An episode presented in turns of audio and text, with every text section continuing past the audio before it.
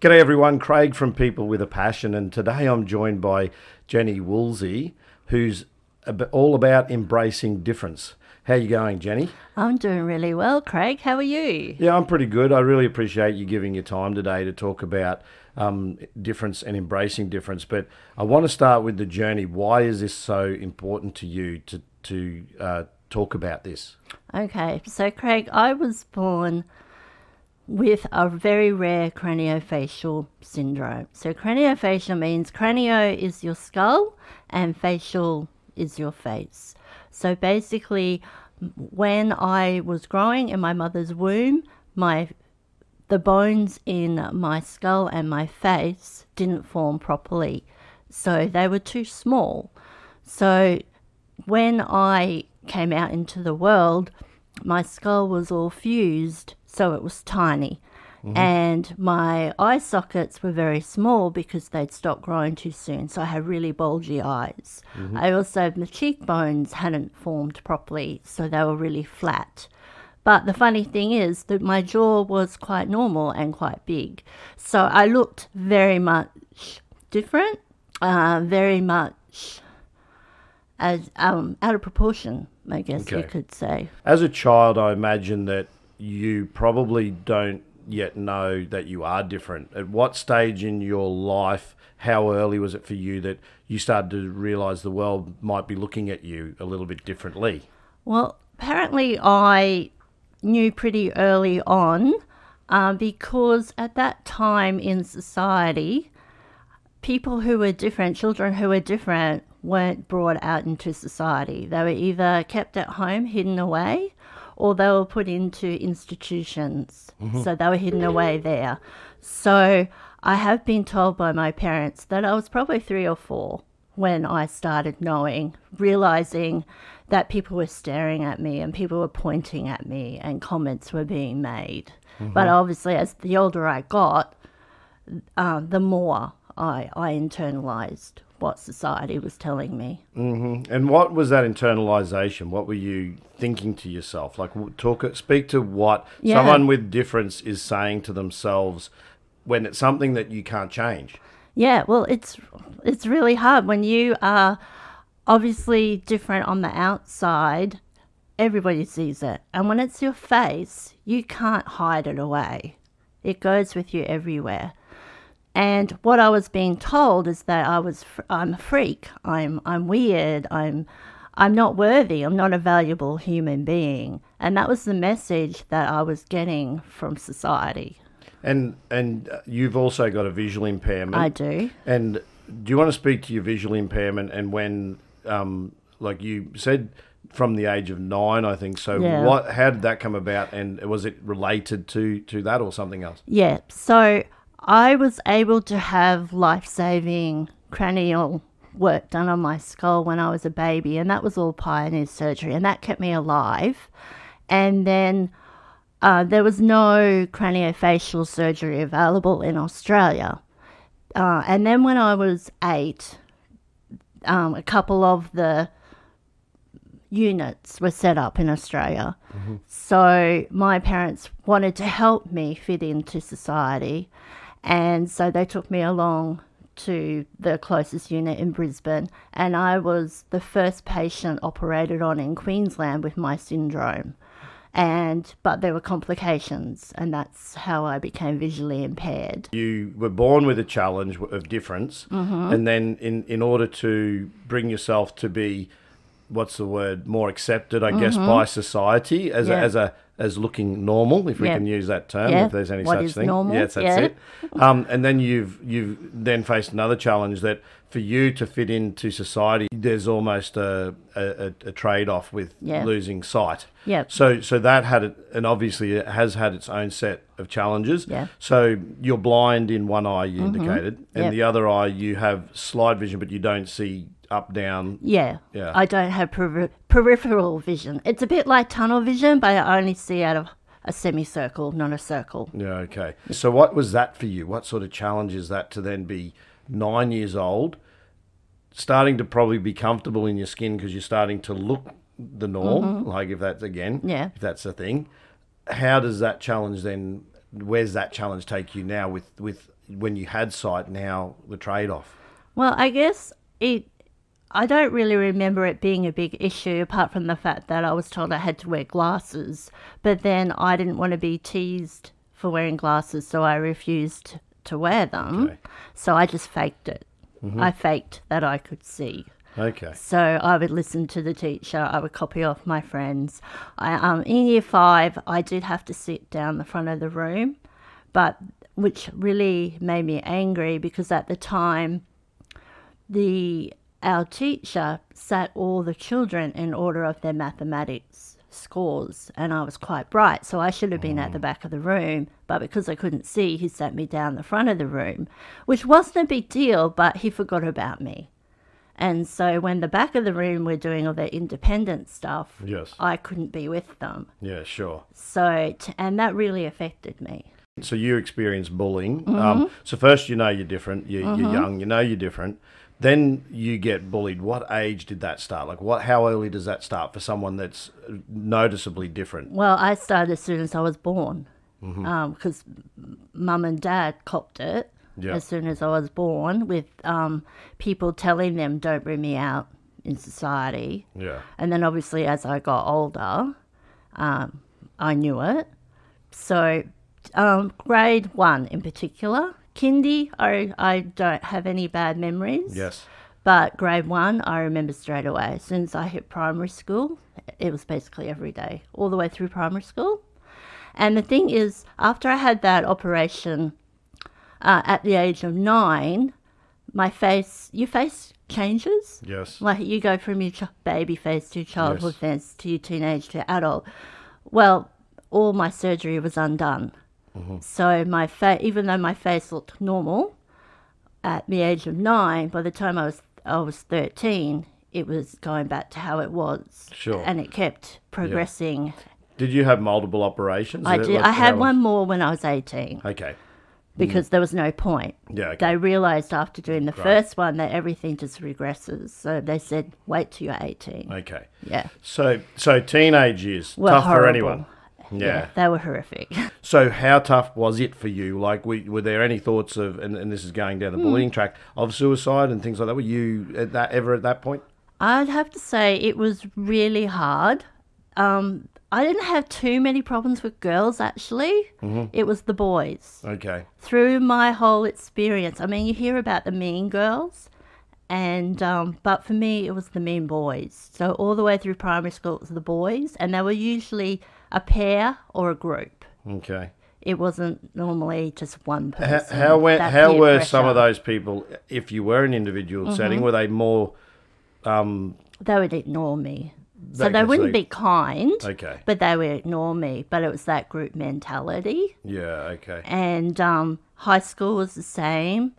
It was pairs, usually pairs of boys that would pick on me that I remember. Okay. So I was, I got really bad depression. I, looking back, it was never diagnosed back then, but I know I was really lost and I was really confused and I was really, you know, why me? Well, why is this all about me? But um, I had really good friends. So even though there were kids who treated me really badly, I always had special friends who Yeah. protected me. And that was really important because I think if I didn't have my friends, then I could have gone down That road. that, that really bad road. Dark road, yes. Yeah, and I think that's important for people to know. If you feel different, you need to find someone who sees past the physical or whatever the difference is. Well, sees, sees you who, Sees for who you. you. And yeah. that's what they did, you know? Yeah. So you had a group of friends and community, I and that did. that's important, particularly in an anti-bullying Yeah. uh, framework. Yeah. To actually find people who accept you for who That's you right. are, not for for difference, and that's where your support is. And they're the ones feeding the positive. Don't worry about them. Don't worry about what they say. That's not who you are, etc., etc. Yep. And and and in the scheme of things, they're telling you they don't matter. and That's the, right. And the the truth is, they actually don't matter. Yeah, that's right. So you're also a Christian Yes, and you I am. believe in God, Yeah. and that's helped you through your journey. And you've explained that um, as a teenager, that was big for you. Yeah. Do you want to speak to your faith and why that's important too? Yeah, to, to yes. helping you through. So I started going to Sunday school as a child, and I just really loved that there was a um a, a spiritual being. So there was a God out there who who loved me, and um, I was born. And I learned over time that I wasn't a mistake. Like I was meant to be the way I was made, Yes. and so that that helped me also to cope psychologically with the why me because I was like, well, God made me this way for a purpose, and that I would go through life and live out my purpose. Yes. And um, and when times got tough, I could go to God and pray and and just ask for help. Mm-hmm. And God always sent help in the way of friends or or so, or something would happen. Yes. How much of a problem do you think exists with the individuals that bully? I mean, do you think they've got their own set of problems and it's a way to make themselves feel normal, better? Like, what do you assess as a psychology of a bully? Oh, definitely they are the ones with the problem. Like I've even actually had the main bully that I remember from my childhood has actually apologized to me. Mm-hmm. We reconnected on Facebook and he wanted to be my friend. And I was like, yeah, mm. right. Yeah. And I thought, no, this happened years ago. Yes. I'm not going to carry this anymore, which I had. I had carried the trauma. And so I thought, well, I'm just going to forgive him because we were kids. Yeah. And then I said to him, Do you remember that? I actually asked him, Do you remember that you bullied me? He goes, Yeah, and I'm really sorry. I, Yeah. I, I'm sorry for what I did to you. So the children, they do have problems. Mm-hmm. Like they've, they've got a really low self esteem Yes. or they've got something going on in their life that makes them feel bad. And so they're projecting it onto you to make themselves feel better. Yeah. So, in your instances with those individuals, and you talk about one that's reconnected with you, um, what would you say to individuals today who know they had bullied at school? Would you would you think it's advisable, like like to if you accept that you made a mistake, to then perhaps go to the victims and say, "Look, I'm wiser and I'm older now, and I really am sorry for any."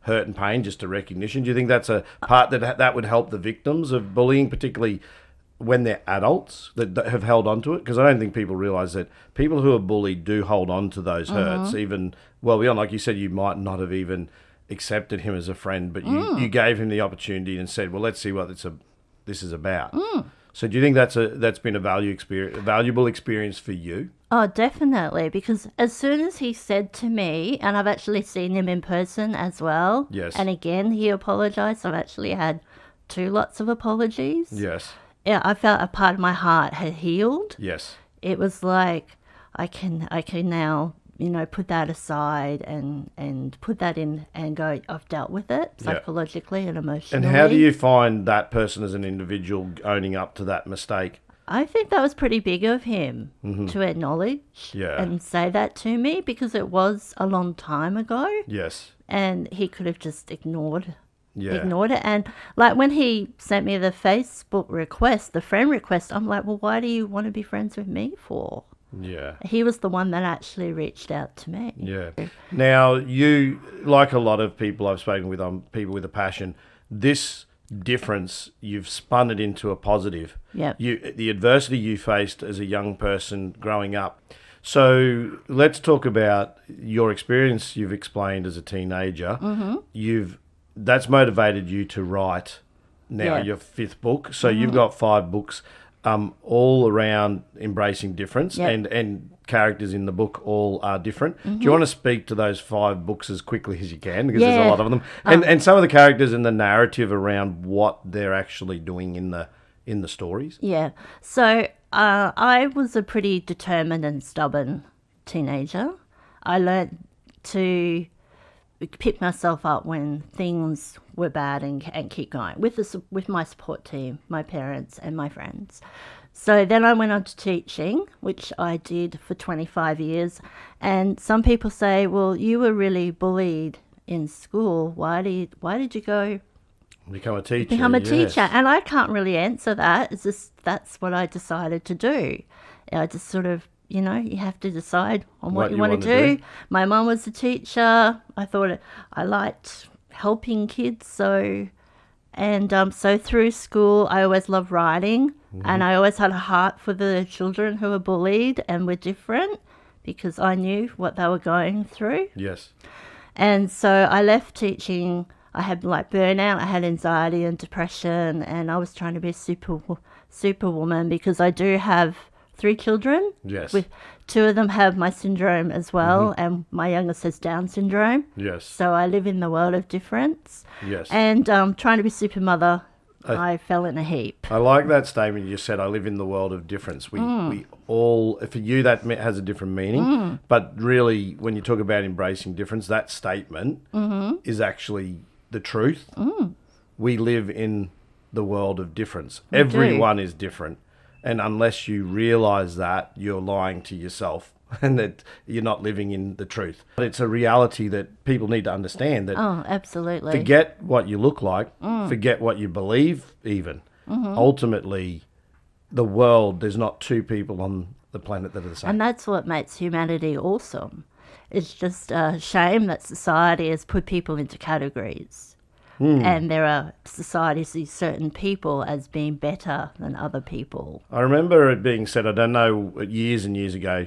I always, in my interviews, come up with these statements that stick in my mind, and I never remember who said them, but they just pop up when I'm talking to people. So one of them that stuck in my mind, and I don't know whether Oprah said it or when before Dr. Phil was Dr. Phil and was on the show. Yeah. I'm going back decades. Yeah. She said, labels are for milk cartons, not people. I like that, yeah. So I left teaching, that's where I was getting to. And um, I was really lost because teaching was my identity and being a mum. And um, I've always loved to write. And as a teenager, also to cope with being different, I would write poetry and I would write stories. So all of that came back to me.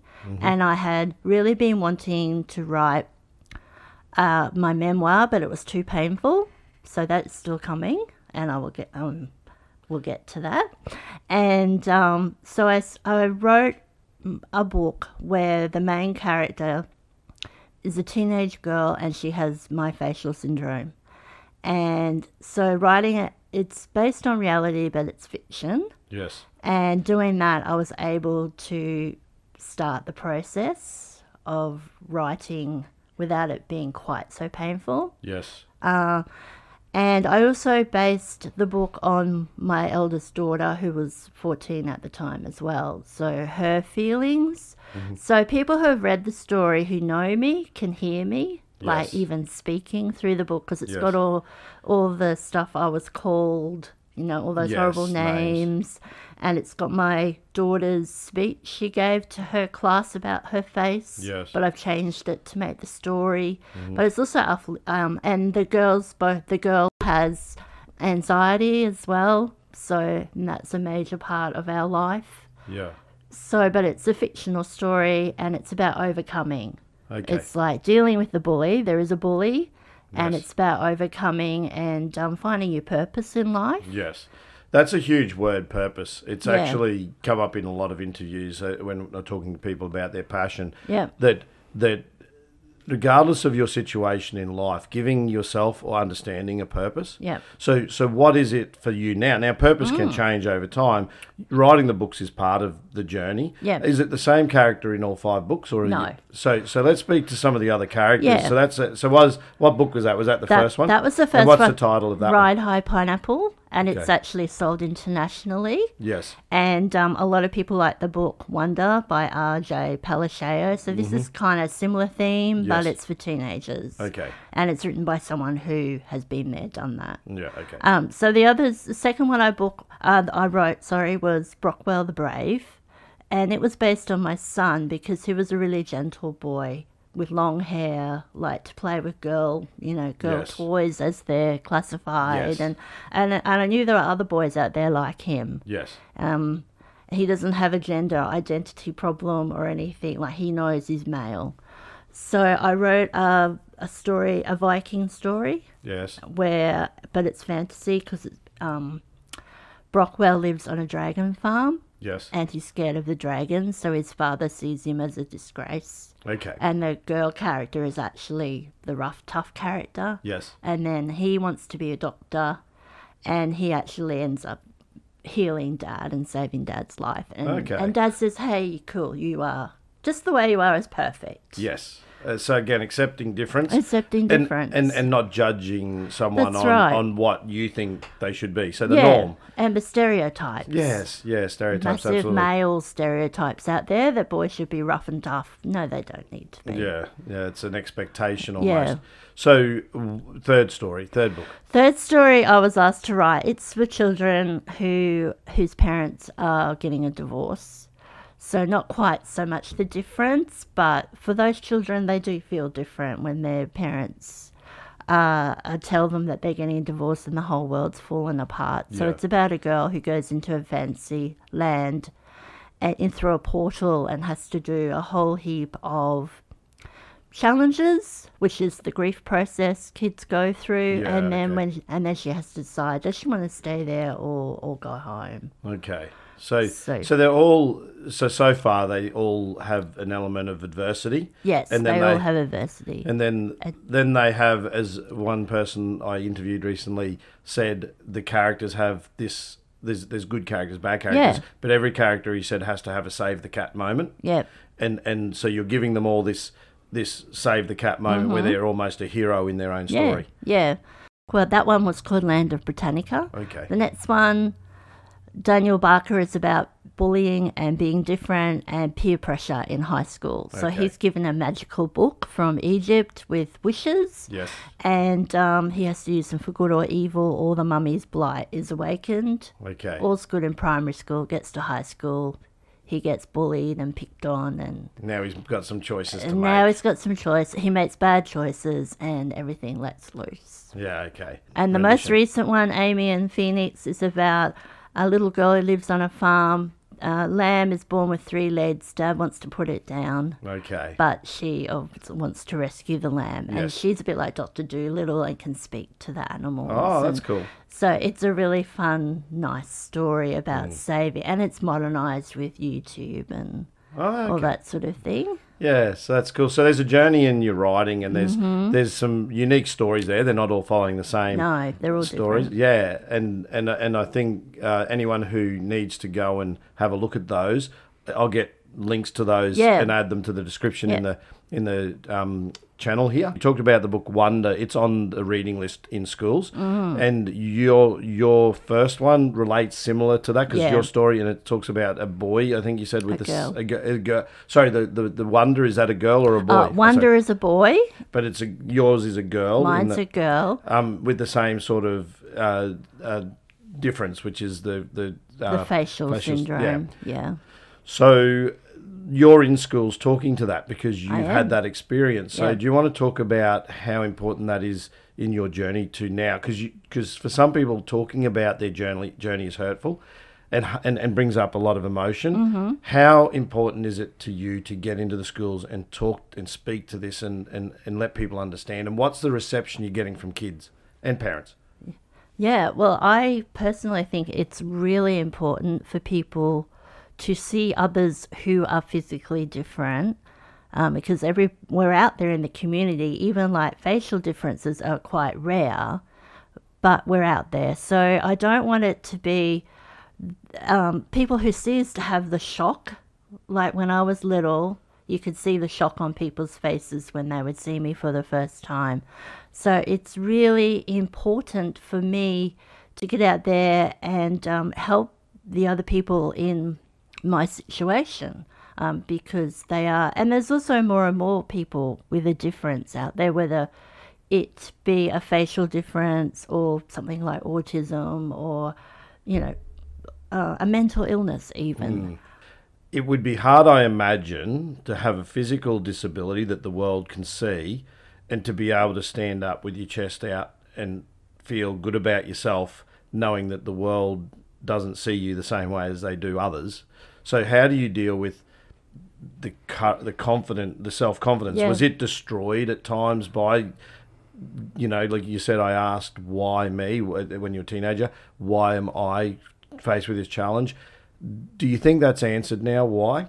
Do you think the why now? Oh, oh, definitely. I, I did feel when I got past being a teenager and became a teacher, I did I knew my why then. Yes. Uh, but now I feel I'm even got a greater why. Yes. Uh, I can see that my whole journey has led to this part, and I'm I'm at a point in my life where I'm accepting of myself. I'm happy to share my story to help others. I'm not.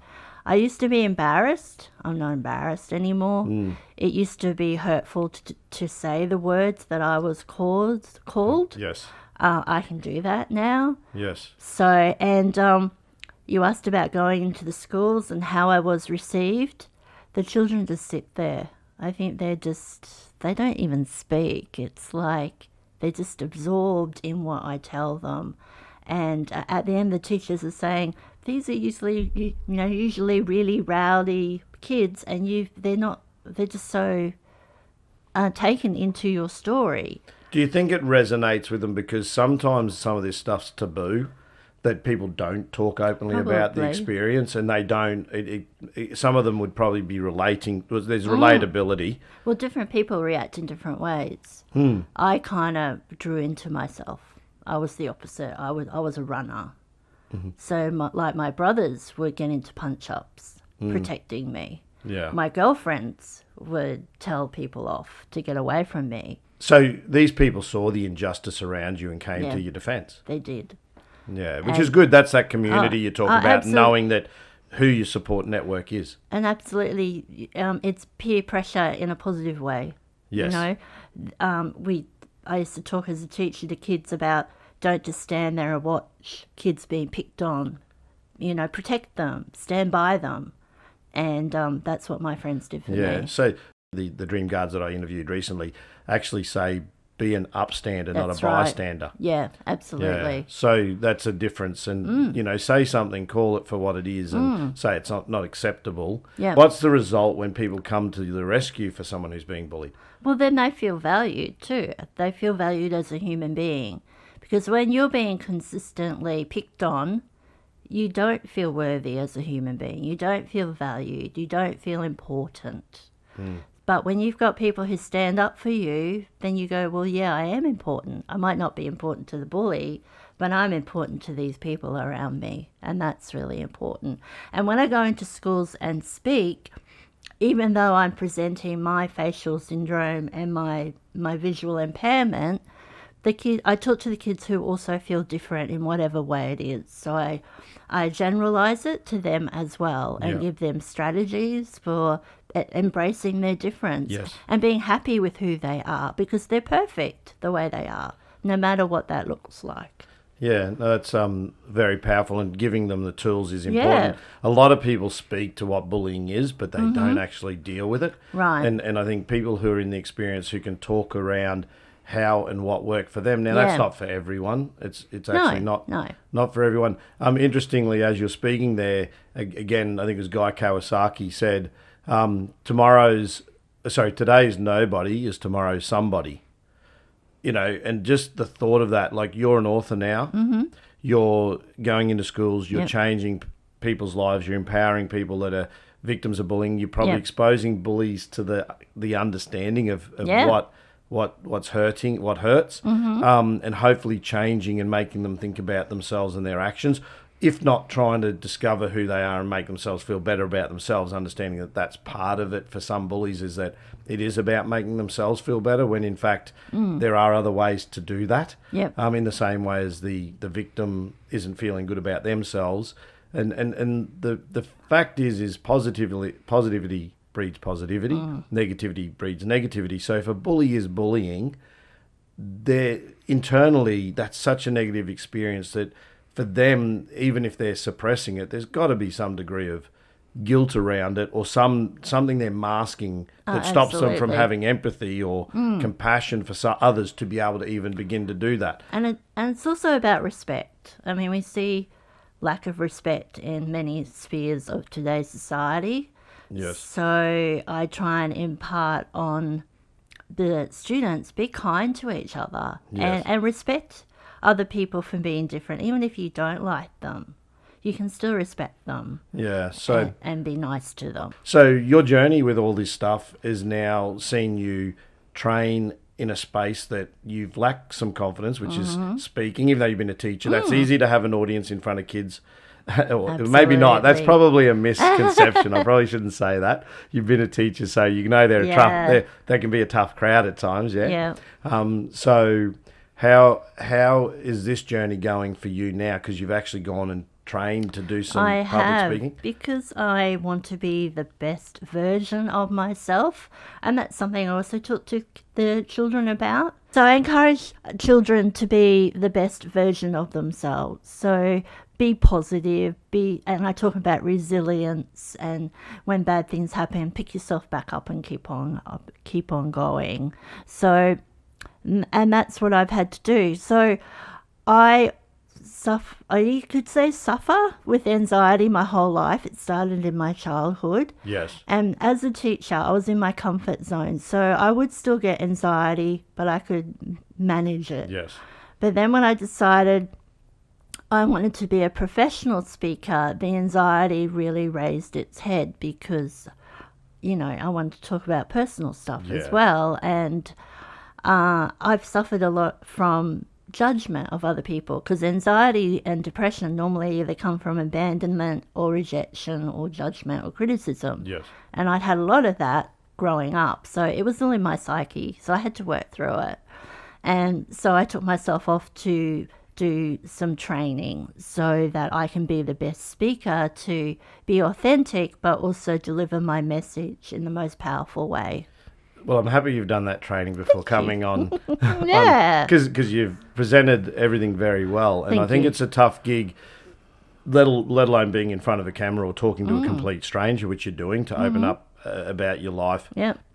Um, it takes courage to do that, and and I think the true heroes in a lot of these stories that I've been speaking to people about their passion are the individuals where they've overcome the adversity and they've found a way through, regardless Yeah. of what people think or say, or or even their own self talk that they've learned to Yeah. change their own narrative. Mm-hmm. And and I and I commend you on actually having a crack to to make a difference in other I people's do. lives Yeah. because ultimately that's what it is for you. So you're saying when you say embrace difference, you're trying to teach people that it's okay to be different, Yeah. and that if you are in a situation where you're born different, and that's something you can't change, then any if anyone has an issue with that, that is not your problem. That's right. Absolutely.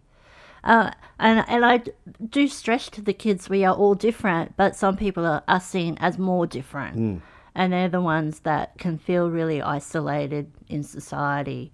So I want people to know that it's okay to be called weird, even. Like, that's great. Yeah, I You know? I had someone sit and say that they didn't want to be classified as normal, that they would take that as an insult. Right, okay. So look, it's a narrative you tell yourself. This is Yeah. this is the thing is, it's it's like, you know, I, I coach in a space at the moment. There's a young man who's really tall and he's got really big feet, mm-hmm. and and he's getting picked on again Yeah. because of his difference. Yeah. Now all I'm seeing is really big feet. He's already tall. He's 12 years old. He's he's got more chance of being a basketballer than anyone else that I'm probably coaching. So for me, I told him he's a superhero. He just hasn't found his superpowers yet. Yeah, yeah. And and when I put it in that context to him, I said you can let these people laugh at you, but at the end of the day, you are. I'm not joking when I say you are a superhero. You just haven't found your superpowers yet. Because given his height, his age, um, and already where he's at, what some people don't actually know is I've coached a kid like him who now plays in the NBL, in our national league. And I just see the comparison of where that individual is at. I, I had the honour of working with him when he was younger, and he's now in, in the NBL. And I look at what this kid was like at that age compared to this guy, and I can see this potential for this guy to be on the same path.